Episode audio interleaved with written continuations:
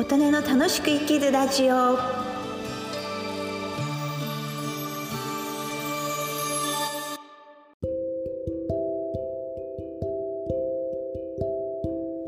皆様こんにちは、琴音です。今日は2023年1月21日土曜日のお昼です。今日は一粒万倍日で大安吉日のとても良い日です。皆様良い基準をつかみ取る、そんな日に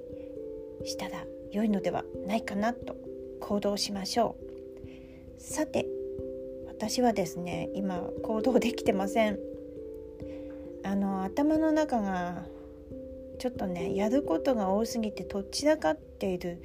それで何かこう手足が縛られたような状態です。それでこれは本来の自分ではないなと、どうすればいいかなと調べてみました。で、調べた結果、まず一番やるべきことなのは、頭の中にあるやるべきこと、タスクを全て書き出してみるということです。実際今付箋に一つの付箋に一つずつ書き出して貼ってみました。で、次に2つ目にやることは、それらの優先順位を決めるということです。これはとても大切なんですけれども、私まだ書き出しきれてないところがあるので、今の段階で番号を打ってしまうと、多分番号の順番が変わったり枝番ができたりということになるので、もうちょっと考えて出さなきゃなと思ってます。で、3つ目はタスクをできるだけ分解し、終わるまでの工程をイメージするということです。今例えばその中の一つで役所に届けに行かなきゃいけないっていうのがあるんですけども、それを届けるのに必要な書類を作る、必要な手数料を銀行に下ろしに行く、それから役所に行くっていうのが、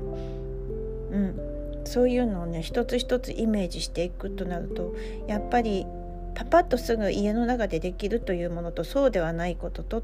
あるっていうのが分かりますね。なので一つ一つイメージする、一つ一つがあれですね、必要です。一気に一度に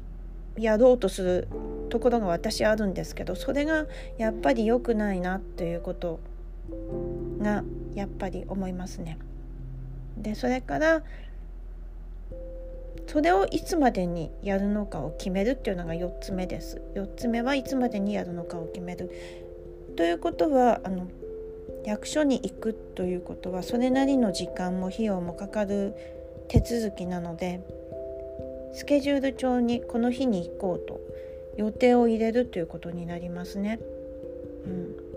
この順番が必要です。つまり